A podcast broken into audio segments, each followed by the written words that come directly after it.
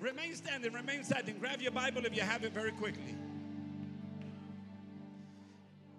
My God, turn it to Nehemiah chapter 2 and verse number 18. Nehemiah 2 and 18. It's good to see you all in the house of the Lord. Amen. Bunch of blessed people. Hallelujah. It's good to know God has his people. The amazing thing is that we're everywhere. God has his people everywhere, situated, divinely placed. Amen. I'm grateful. Hallelujah. When you have it, shout amen. Hallelujah, Jesus. You guys gearing up for the fast?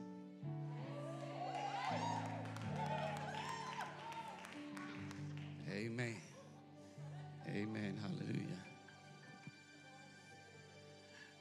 Let me just read the text. Let me read the text. We'll chat. Amen. I read today in the name of the Father, the Son, of the Holy Ghost, and the word of the Lord says it so. Then I told them of the hand of my God, which was good upon me. Has his hand been good to you?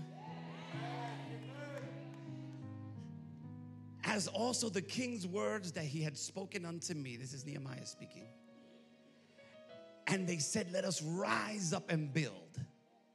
So they strengthened their hands for this good work. HPC, this is a good work. Next verse. But when Sanballat the Horonite and Tobiah the servant, the Ammonite, and Geshem the Arabian heard it, they laughed us to scorn. Isn't that something? Just when you decide you're gonna build something for God, here come these haters. Can I help you in here in 2019? Make sure you use your elevators, your haters as elevators. Amen. I've been saying that for years, but it's still good. Amen. Watch this. They laughed us, they mocked us, they laughed us to scorn and despised us and said, What is this thing that ye do? They're going to ask you, Will you rebel against the king? Then answered I them and said unto them, The God of heaven, he will prosper us. I wish somebody would just say that. Hallelujah. Say it by faith if you have to. He will prosper us. Therefore, we, his servants, talking about us, church, therefore, we, his servants, will arise and build. But ye have no portion, nor right, nor memorial in Jerusalem. This is God's work. I want to talk to you for a little while under the subject uncommon builders. Uncommon builders. This is the year of the uncommon, and God is looking for some uncommon builders. Let's go to the Lord in prayer. Father, in Jesus' name, bless your word. Minister to your people in a powerful way. I thank you for it now in advance in Jesus' name. And the church said, Amen and amen. You may be seated in the presence of the Lord.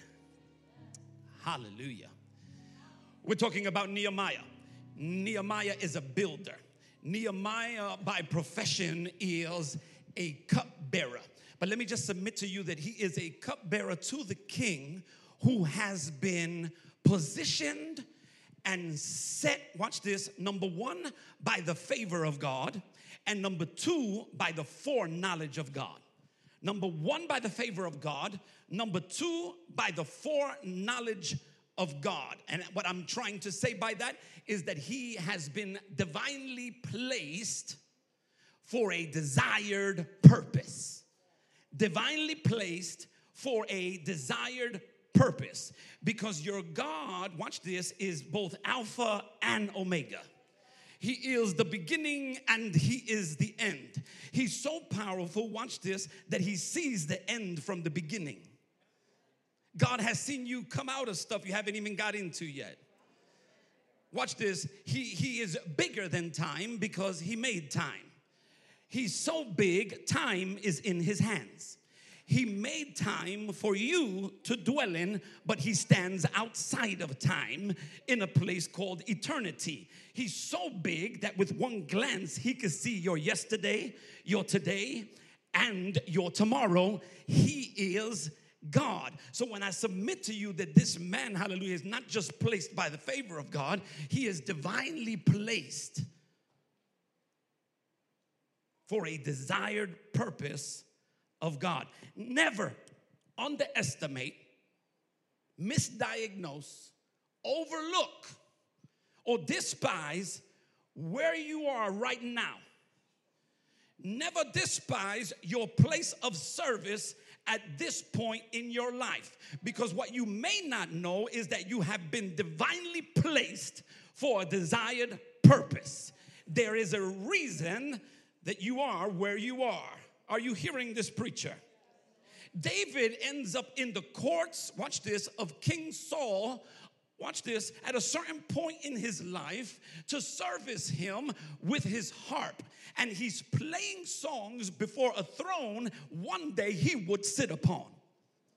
I said, he's servicing, playing songs before a throne he would one day sit upon. So let me just give you my first point very quickly on today. Here it is, hallelujah.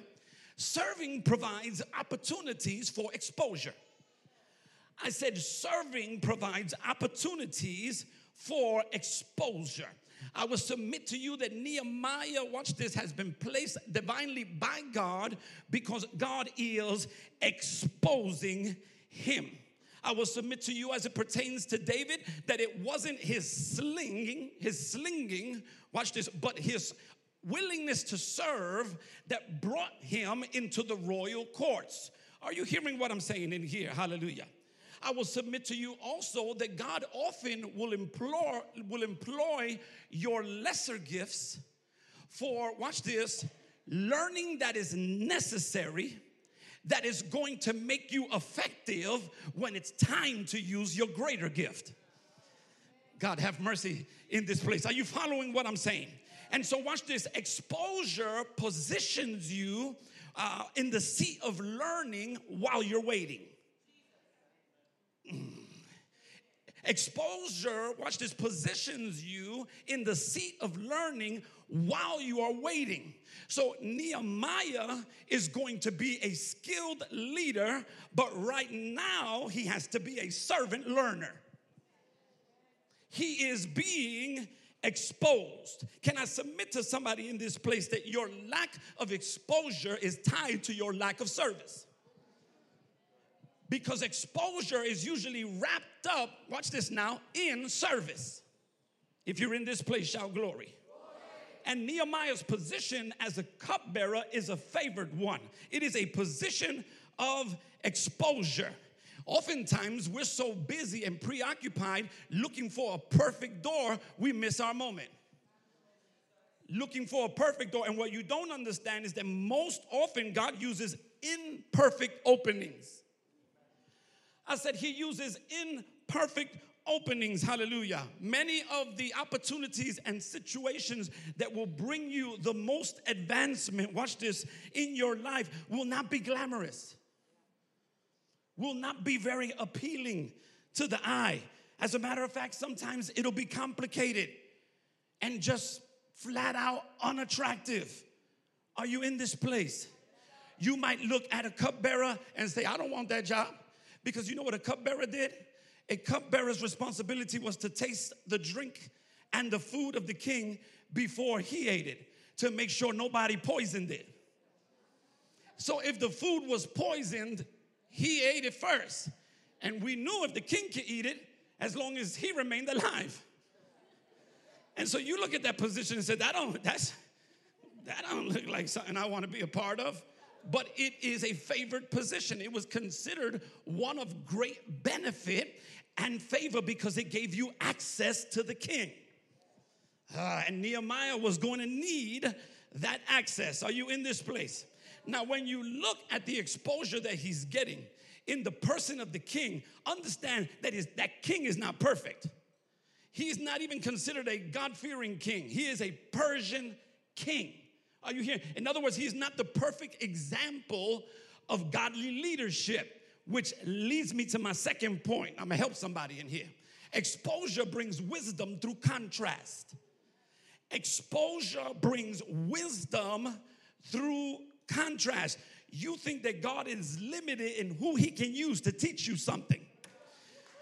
God, help me in this place. If I had time, I would take you to the book of Luke, the 16th chapter, and verse number 8, hallelujah, where you find an, an odd parable where Jesus talks about a crooked manager. Watch this now, and he praises the crooked manager. He's crooked and he gets praised. And I say, hold on a minute. Why are we praising this crooked manager? And, and Jesus, and I'm paraphrasing, hallelujah, pretty much says, because this guy knows how to take care of himself, unlike my people. He said, and sometimes the children of darkness are wiser than the children of light in this. Uh, you're looking at me funny, so I gotta read it. I gotta read it because I don't want nobody saying I made up stuff. Let me read it to you in the Message Bible because I thought it was the most powerful. Watch what it says Luke 16, verses 8 and 9. Hear this. Now, here's a surprise the master praised the crooked manager. Why? Because he knew how to look after himself. Listen to what the Message Bible says. Streetwise people are smarter in this regard than law abiding citizens. They are on a constant alert, looking for angels, surviving by their wits. I want you to be smart in the same way, but for what is right, using adversity to stimulate you to creative survival. To concentrate, to concentrate your attention on the bare essentials so you'll live really live and not complacently just get by on good behavior. Oh my God.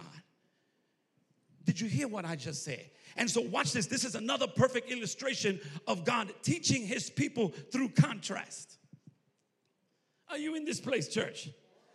Because, watch this. Sometimes God cannot just let you into a perfect situation so that you can just see the good. He has to let you see the bad so that you can learn for when it's your turn. And then you know, watch this, not just what to do, but what not to do because you've seen the good, the bad, and the ugly. Are you hearing what I'm saying? And God exposed you to it so that you can learn for when it's your turn. I feel like it's about to be somebody's turn. I don't know who I came for in this place, but you will see God do it several times in the Bible. He exposed a woman named Esther. Watch this, hallelujah, to the palace to train her to eventually develop enough faith in herself and her God to take the risks that were necessary, hallelujah, to save her people. Are you hearing what I'm saying? He exposed Moses in the courts of Pharaoh because God understood that one day two million people were going to need, watch this, leadership after deliverance. Are you in this place? He exposed Joseph as a slave in Egypt so that he could continually develop his gifts because he was going to rule and save his people from famine. Are you in this place, church?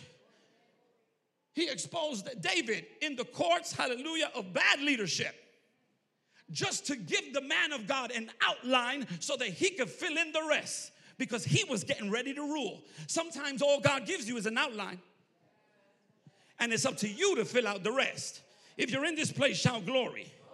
Can I just submit to you that God has his people everywhere? Ah, I'm so glad. I said he got his people everywhere. And God can turn, watch this, the courts of princes unto, watch this, nurseries for his children to grow, ultimately to accomplish his purpose. Are you in this place, church? Mm. And we need, watch this, people of God in sports. We need them in the athletic world. We need them in Hollywood. We need to turn Hollywood to Holywood. Come on, somebody. God needs some God fearing people in Hollywood. We need them in media. Come on, somebody. We need them in the entertainment business. Hallelujah. I'm looking for some people that will represent me well outside of the four walls of the church. Hallelujah. Oh, let me get to my next point because I got to hurry. Building for God begins with a burden from God. Oh boy. I said, building for God begins with a burden from God. Show me Nehemiah chapter 1 and verse number 1 real fast. Hallelujah. Let me show you how this thing gets started. The words of Nehemiah, the son of Hachaliah. And it came to pass in the month of Chislu, in the 20th year, as I was in Shushan, the palace, which is a Persian palace, that Hanani, one of my brethren, came, he and certain men of Judah, and I asked them concerning the Jews that had escaped, which were left of the captivity, and concerning Jerusalem. And they said unto me, The remnant that are left of the captivity there in the province are in great affliction and reproach. The wall of Jerusalem also is broken down. In other words, the people are vulnerable and susceptible to attack. Amen. And the gates thereof are burned with fire. Now, upon hearing the news, watch the result. And it came to pass when I heard these words that I sat down, I wept and mourned certain day. And and before the God of heaven, I was burdened to build. Are you in this place? Woo. Now, I said to you a moment ago that Nehemiah was a cupbearer. Your Bible refers to him as a prophet. I think that even his, his, his earthly uh, occupation speaks to his spiritual occupation. Because when you think about a cupbearer, he's the one, watch this, who catches a whiff of what the people are about to indulge in and determines whether what they're about to indulge in is poisoned. That's what a prophet does. God help me in here. I said, that's what a prophet does. Are you hearing what I'm saying? He has a position that is favorable, but I like his humbleness because he doesn't brag about his advancement. As a matter of fact, when he starts talking, you don't hear who he is until the last verse in chapter one. Are you hearing what I'm saying? Because that's how real people of God flow. I don't got to give you my, my, my, my resume. When you're really spiritual, you don't got to tell nobody. Uh, yeah, yeah, yeah. Are you hearing what I'm saying?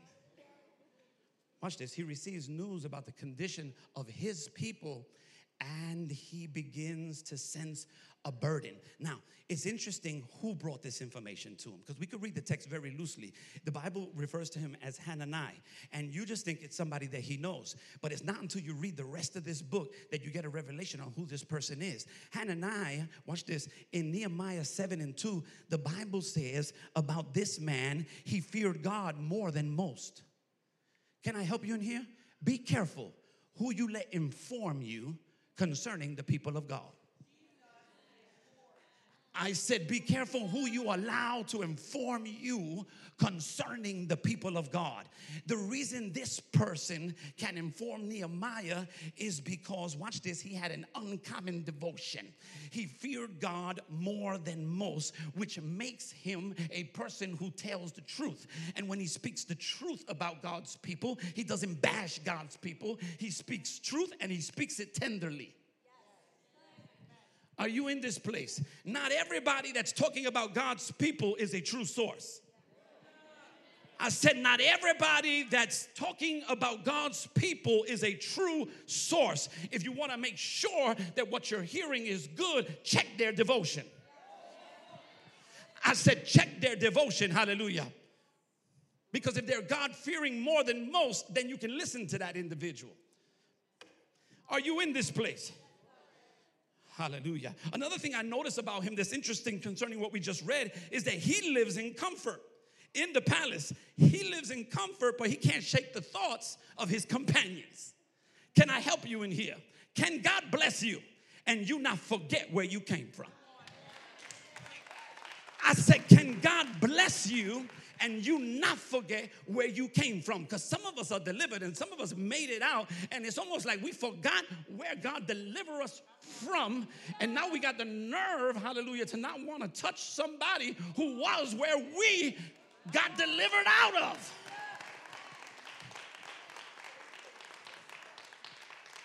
Mm. Watch this. He's not there in person, but he has visited in spirit. And the distance from them, watch this, has not alienated him from his affections for them. They're out of sight, but they're not out of mind. He is burdened by the condition of his people. Do you care about your brother, your fellow brother, and your sister, and how they are doing in the Lord? You know what's amazing to me? He did not settle in Jerusalem when he heard, watch this, liberty being proclaimed and the people coming back from exile with permission to rebuild. He stood in the king's courts because we need some people to represent God outside the church. Y'all not saying nothing in here, hallelujah.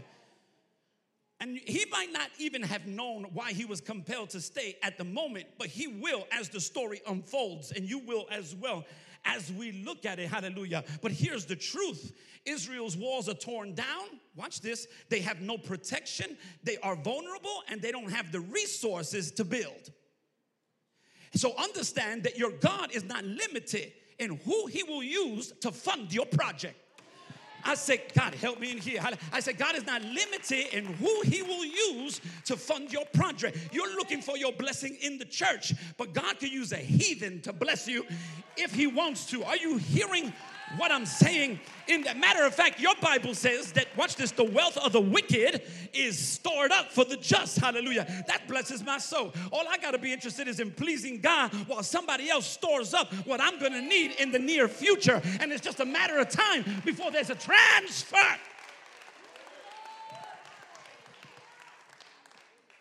If you're blessed in here, shout glory. glory. Woo.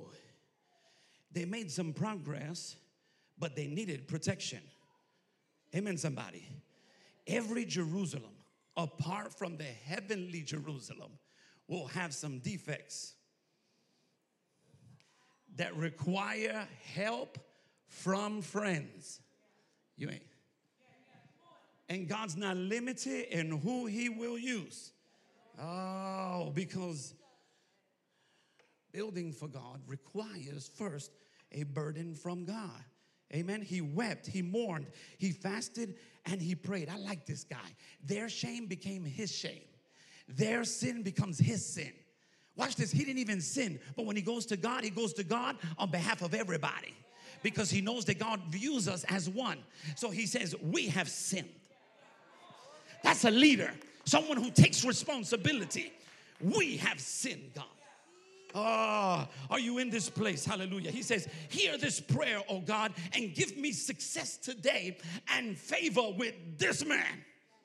Talking about the king, he said, I know now, and I'm starting to see why I'm still here. You have exposed me, watch this, to leadership because you're getting ready to send me to lead. And you want to use this individual to help fund the project. So I need favor, not just with you, God, but with man. And not just a godly man, man. Oh God. If you're blessed in here, shout glory. Oh, now you gotta understand what he's I gotta move. You gotta understand what he's asking for here. Because if you know your Bible like I do, we're talking Nehemiah's story talks about the walls being rebuilt. But Nehemiah cannot really be talked about without Ezra. They're, they're, they're a tandem. Amen. These two books usually go together. Ezra talks about the rebuilding of the temple. The rebuilding of the temple gets done first. And now the temple is rebuilt. This is what I meant by they've experienced progress, but they don't have no protection. Because the temple's built, but there's no walls. Amen. And listen, God rescued this temple, but you need spiritual walls. I said, You need spiritual walls or you will be susceptible to attacks. Are you hearing what I'm saying? And those walls will protect your temple. If you're in this place, shout glory. So, watch this. It is this same king who, through an edict, is the one who, who favored the people of God to start the building project in the first place in Ezra chapter 4. But watch this now. In Ezra chapter 7, that same king changed his mind through the influence of enemies, he changes his mind and orders, watch this, the building to stop in Ezra chapter 7. So understand what Nehemiah is asking for. He needs favor because he's getting ready to ask a king who's not supposed to be changing his mind to change his mind again. And if you understand anything about kingdoms, when a king says something, that was it. Put it in the bank. They're not supposed to change their mind or it takes away from their own credibility. Are you hearing what I'm saying? So Nehemiah is asking for favor because I need this guy who already changed his mind once to change it again. And you have to understand that if he comes to the king, the king could easily interpret what he's saying as him saying it's his fault that the people are in that condition in the first place because it came from an edict right from the throne. So he could easily say, You mocking me, boy? In other words, if you catch the king on a bad day, Nehemiah, you could not only lose your job, you could lose your life. So he said, God, I need favor with the king. And so you know what he does? He prays, he fasts, he weeps, he seeks God. In other words, he consecrates. In other words, hallelujah, he's saying to himself, I need something tomorrow I have to consecrate about today. I need something tomorrow I have to consecrate about today. Show me my next point. The greatest investment you can make for your tomorrow is to sanctify yourself today. I said the greatest investment you can make for tomorrow is sanctify yourself today. I don't know what you're believing God for this year, hallelujah. But the best investment you can make is in some prayer and in some fasting right now in January, right now in the beginning of the year. I dare you give God a tithe of your time, a tithe of your prayer, a tithe of your fasting to set you up for the rest of the year because you're going to need favor. Show me Joshua 3 and 3 and 3. It's one of my favorite portions of scripture, by the way. Watch this. And they commanded the people, saying, This is Joshua getting ready to take the people of God over the Jordan into the promised land. Amen. So watch this. And they commanded the people, saying, When you see the ark of the covenant of the Lord your God, and the priests, the Levites, bearing it, then ye shall remove from your place and go after it. Let me put that to you, put it for you very simply. When you see God move, that's when you move. The Ark of the Covenant represents the presence of God. When you see me move, you move. Move when I move. Move when I'm not moving, and that's going to be troublesome. So you got that right? Move when God moves. Next verse. Yet there shall be a space between you and it. Don't get ahead of God. There should be a space between you. Stay behind it. Let Him lead, you follow. Don't get ahead of God. Amen. Watch this. About 2,000 cubits by measure, come not near unto it. Why? That you might know the way by which you must go. Oh, I love this part right here. For you have not passed this way before. I'm getting ready to take somebody into uncommon territory. Who am I preaching to in here? I'm about to take somebody into territory that's uncommon.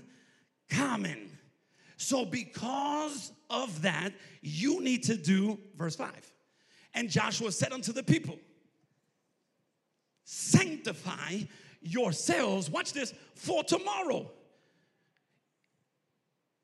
you're going to need something tomorrow you have to prepare for today. You're going to see something tomorrow you have to get ready for today. Sanctify yourselves for tomorrow the Lord will do wonders. Does anybody believe it in here? No, no, no. Do you really believe it? Because if you really believe it, you'll begin to get ready today for what you're believing God for tomorrow. Hallelujah. So, as difficult as it is to consecrate, fast, separate yourself, set yourself to the side, I'm going to do it because I'm believing that I'm going to see the wonders of God tomorrow, which means in the near future. Do I got a church in here? Woo! Separate yourself. Now, can I help you with that? Because being set apart, you know, being holy means to be set apart, separated, right? But that does not mean alienate yourself from the world you're supposed to affect. That does not mean alienate yourself from the world you're supposed to affect. Because sometimes we read the Bible and we read it loosely. And we could be misled, hallelujah. Because at one moment you read a verse that says, Do not be a friend to this world. Amen? And then you read another verse that says, Go into all the world. And so you're like, So which one is it? Do I stay away from the world or do I go into the world? Because one verse is saying, do not be a friend of the world. The other verse is saying, go into all the world making disciples. But watch this, hallelujah. It's, it's about proper placement. Are you hearing what I'm saying? When the Bible says, watch this, not to conform to this world, it's not talking about people per se. It's talking about the patterns of this world, the systems of this world, the lifestyle of this world. And so you don't alienate yourself from people in other words, watch this. I understand that why I'm not to become friends with the world, that doesn't mean that the world is not my assignment. Are you hearing what I'm saying? Hallelujah. The Great Commission is all about going into all the world. Oh, if you're blessed in here, shout glory. You know, as a matter of fact, being holy and sanctified is what makes you effective in a fallen world. Did you just catch what I said? See, the problem with many of us, watch this, is that we don't talk enough about consecration. And the people who are talking about consecration don't know what they're talking about. Because they limit consecration to simply being dress codes and shunning people and rituals. You don't hear what I'm saying in this place. So, watch this. We're in this world, but we're not of the world, but we're in the world. So, the power in being in and not of is not detachment, it's proper placement. Because if all you're going to do is totally detach yourself from the world, why are you here? Why did Jesus leave you here? Why, why? Let's just all become monks and hit the mountains. How can the kingdom come in if all you're concerned with is getting out? Are you in? As a matter of fact, can I help you in here? God sanctifies you so he can send you. I'm to preach to myself. Hallelujah. God sanctifies you so he can send you. Are you hearing this preacher? If you're blessed in here, shout glory. You know, one of the things I love about my God is that He's never had a problem working with dirt. I said, My God has never had a problem working with dirt. As a matter of fact, just in case you need a reminder, you were made from that stuff. He and and watch this. He spoke everything else into existence until it came to making you. When it came to making you, he didn't have a problem getting his hands dirty. Ah, I love him and I praise him today because he was never afraid to touch the dirty places of my life. Hallelujah. Somebody ought to thank him right there. Hallelujah. I love him because he is a potter he, he's, a, he's the kind of potter that puts his hands on the clay. And it doesn't even matter if the clay is marred and is a mess in his hands. He doesn't dispose of it. He keeps his hands on it and he remakes it, he reshapes it and makes it again another vessel. Do I got anybody in here who has been made over by the hands of the potter? Give him some praise with your hands in this place.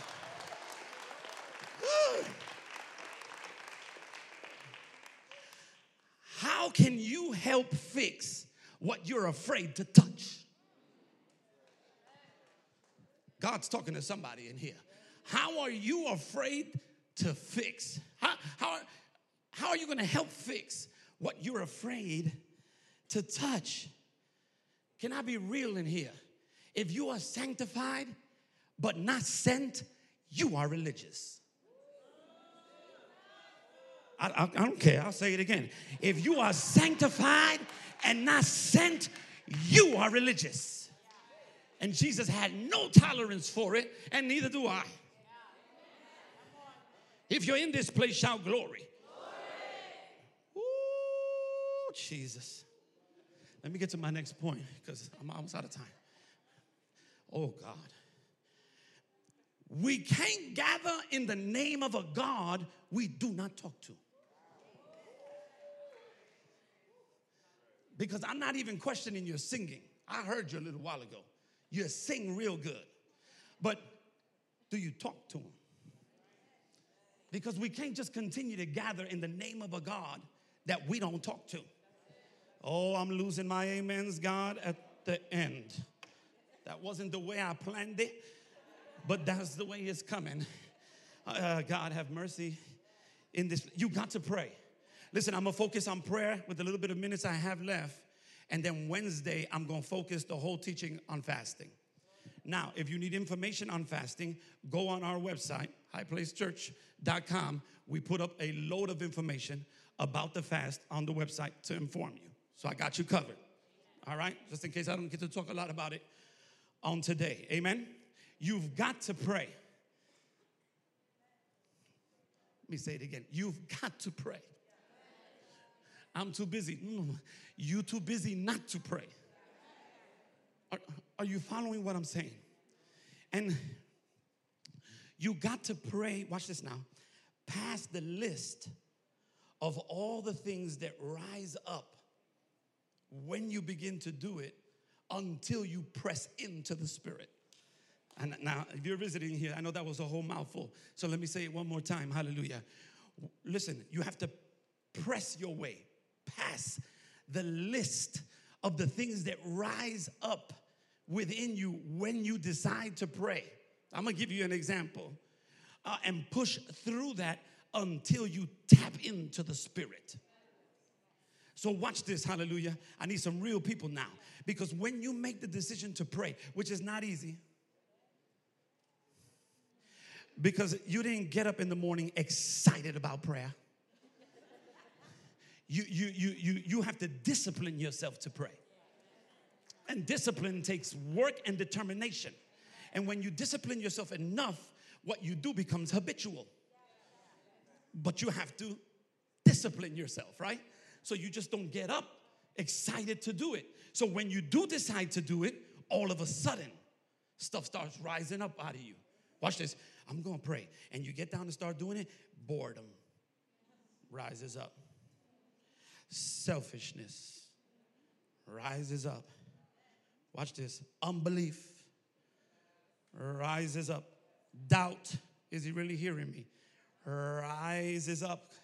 Lust, thoughts. Y'all not talking back to me. Go ahead and leave me up here. Thoughts by myself start rising up. Watch this. And you think they're coming to discourage you from praying. But what if I told you that the thoughts are coming out because He's coming near? God, help me in here. Did you hear? You didn't hear what I just said. Hallelujah. I'm talking what I know. Hallelujah. What, what you don't understand, trying to encourage somebody when you get to praying, is that watch this. I know you got them on the inside, but I'm talking about the manifest, tangible presence of God. Hallelujah. When you decide to pray, all this stuff starts rising up huh? because as you're pushing through, He's coming near. And when your God starts coming near, all that stuff can't stay there. So it starts coming out. Hallelujah. Don't get discouraged. Press through until you get in the presence and once you get in, if anybody knows like I do, you don't want to come out. Do I got a church in here who knows a little something about prayer?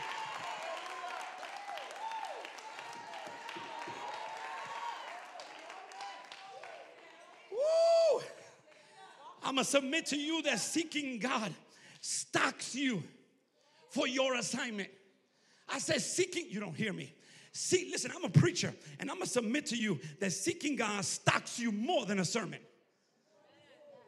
Seeking God will stock you more than a prophet speaking over you. My God is a rewarder, God help me in Him, of them who diligently seek Him. Hallelujah. You can go after man's reward or you can go after God's reward. Hallelujah. I don't know about you, hallelujah, but I like what he told Abraham. He told Abraham, I am your great and exceeding. I gotta finish. I'm preaching myself happy up here. Woo! You know, I'm a little concerned. Can I be transparent in here? I'm a little bit concerned with this hyper grace message that I'm hearing. Now, please, I'm a grace preacher. I preach grace. You are saved by grace through faith, not by works. It is the gift of God, lest any man should boast. In other words, you had nothing to do with your salvation. You can't save yourself. You ain't good enough. There isn't anything you could do to earn heaven. So you have to trust in what he did on the cross, understanding that that was a finished work, and put your faith in what he did. So, watch this. I didn't get saved by works, I got saved by grace through faith. Amen. And so I understand that if works didn't save me, works don't necessarily keep me saved. But it did say grace through faith. Faith meaning belief. And I'm just of the of the the the affluence that leans toward a continual belief. Not just a one-time belief. But I didn't come here to talk theology. What I came to say really is that I'm a little concerned with the message of grace I'm hearing preach, watch this, that condones not seeking God. Hear what I'm telling you, because I've heard it preach where, watch this, they'll say something that's true but not complete. And they'll say something like, watch this, you cannot add to what God has done, which is true. And you cannot make God love you more. And I understand I cannot make God love me more. Amen. I understand that He loved me when I was a mess. You missed a good place to shout right there. Right? I understand that He loved me when I was a mess. And so, watch this. While I understand that praying and fasting doesn't make Him love me more, I do understand that praying and fasting makes me more like Him. Are you following what I'm saying in this place? Hallelujah. And so I, am never going to preach in a way that discourages somebody from praying and fasting because you assume, hallelujah, that it ain't going to change anything. The devil is a liar. Hallelujah. I'm not buying that message because the New Testament is riddled with scriptures about fasting. Are you hearing what I'm saying? Beginning with Jesus, who said, When you fast.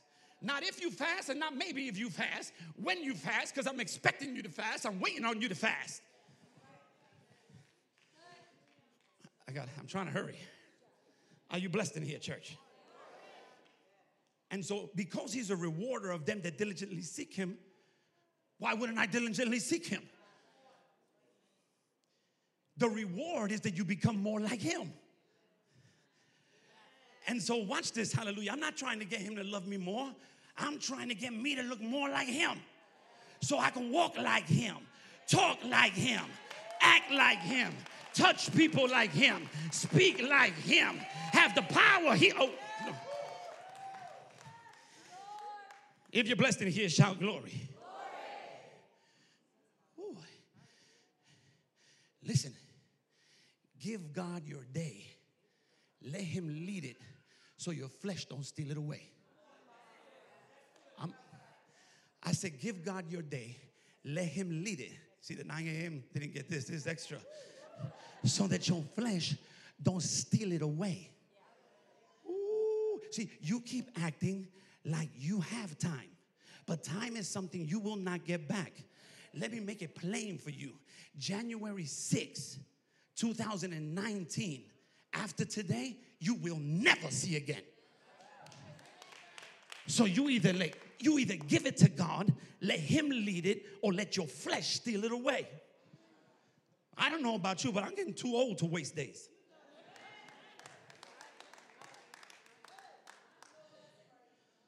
Ah, we want to walk in the Spirit's leading rather than just needing God to help us escape flesh traps and sex traps and porn traps and greed traps and lust traps. You don't hear me in here?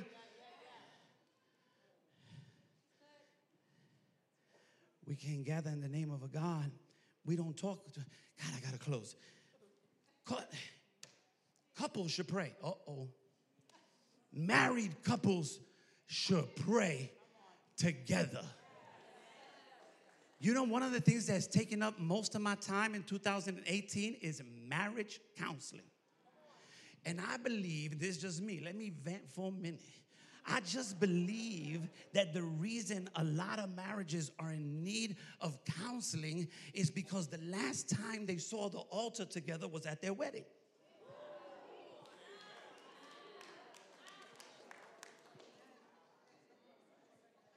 I ain't saying you don't pray. When was the last time you were at the altar together?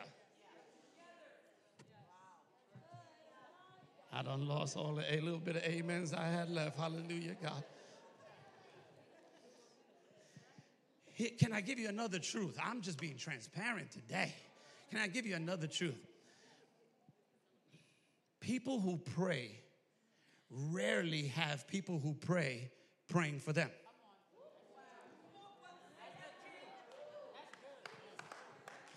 I know what people who pray rarely have people who pray praying for them.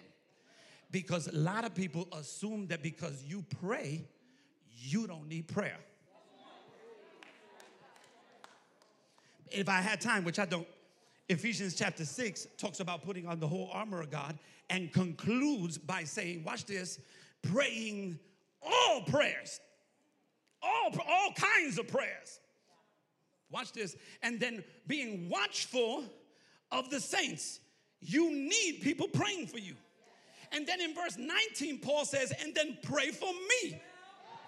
The best thing a leader could do, hallelujah, is ask the people of that he's leading to pray for him. He said their boldness would be granted to me and doors open so that I can share the mystery of the gospel. God will open doors for your preacher if you pray for him. And so I'm not going to sit up here and act cute and act like I don't need prayer. I need you to pray for me. I feel those prayers. I covet those prayers. I'm going to have to close with this thought right here. Give me the next one. God help me. I've been preaching 17 years. I still happy. I love God's word. Watch this. You better hear this right here. Prayer brings healing to your joy. I need somebody who knows what I'm talking about. Nehemiah put it like this The joy of the Lord is my strength. Hallelujah. Do I got anybody in here that can testify that in 2018 you went through some stuff that assaulted your joy and tried, hallelujah, to zap you. God, help me in here of the joy of the Lord in your life. I got a prophetic word for somebody in this place who did not allow it to affect your joy, but instead you used it to enhance your joy. I hear God saying to somebody in this place, Now I'm filling your joy for your journey. I'm filling your joy for your journey. For where I'm taking you, you've never been, and you're going to need the joy of the Lord to sustain you while you build, so that, like Nehemiah, you can say, The joy of the Lord is my strength.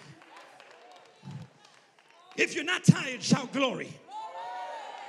oh, that's not everybody.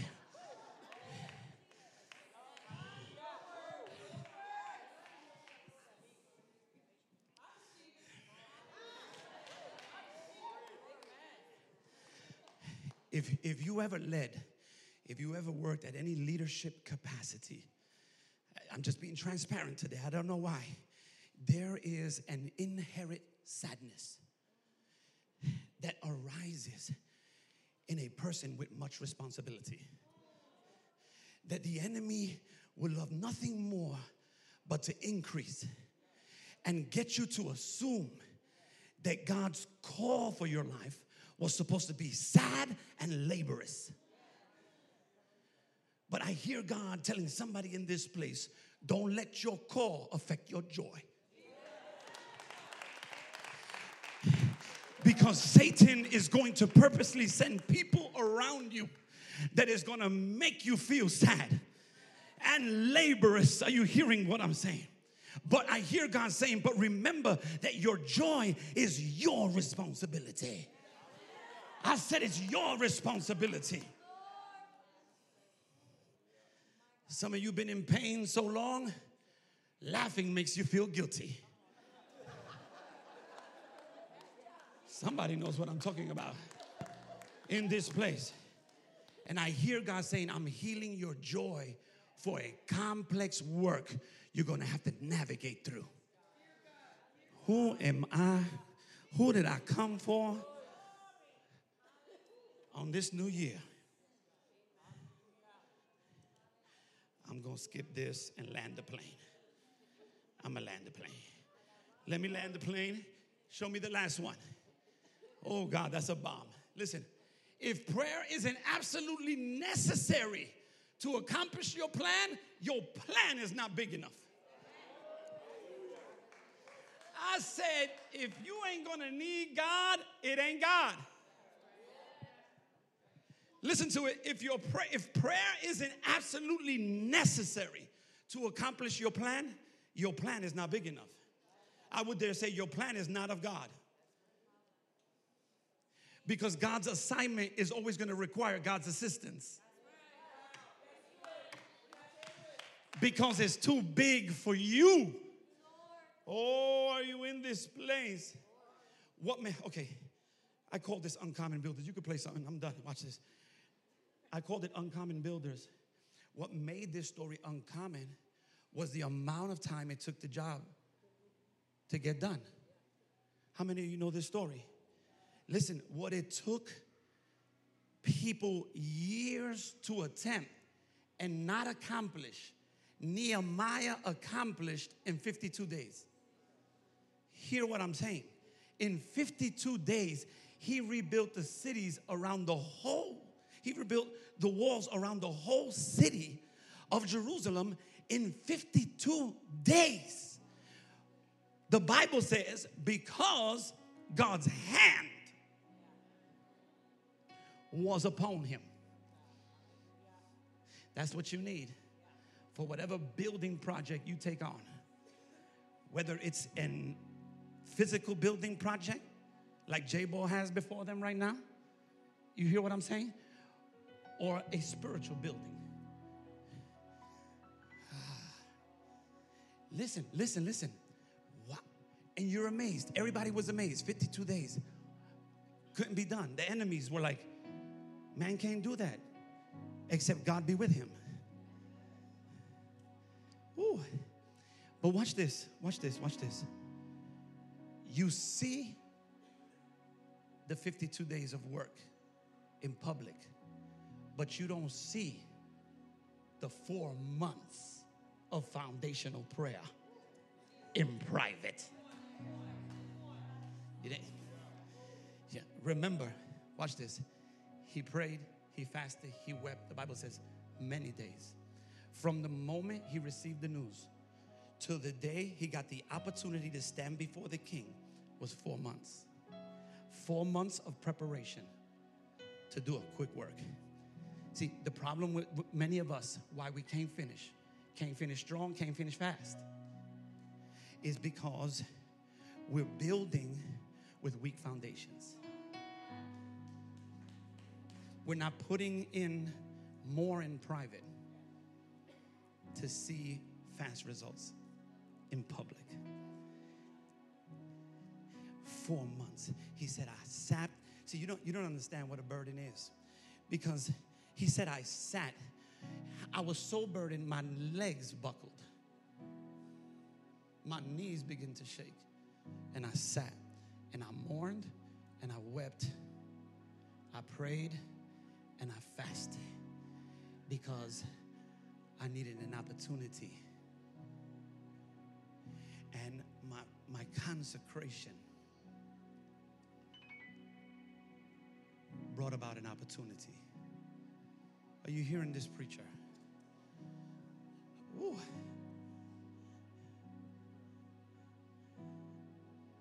You know, people in the world today are trying to relieve their stress through entertainment.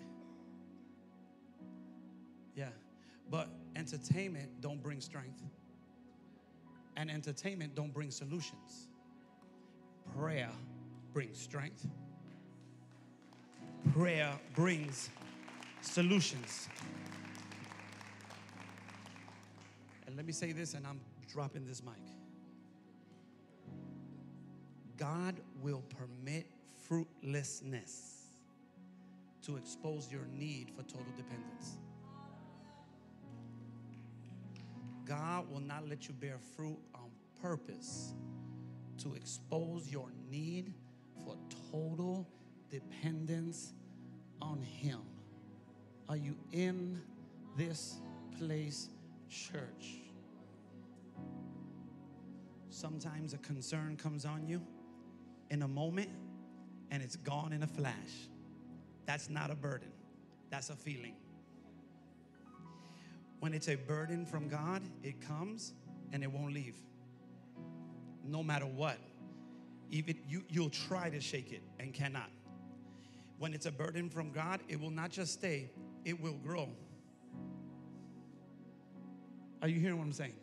Until the problem that prompted the prayer fixes the situation, does something about it. Are you blessed, church? Are you really blessed, church? And so, for the next couple of weeks, we're going to be in Nehemiah. And I'm going to show you, hallelujah, how this man builds uncommonly. But the secret is his prayer life. Seven times you're going to see him pray in his book. Hallelujah. And so, are you blessed on today? If you're blessed by the word, come on, give God a real good praise.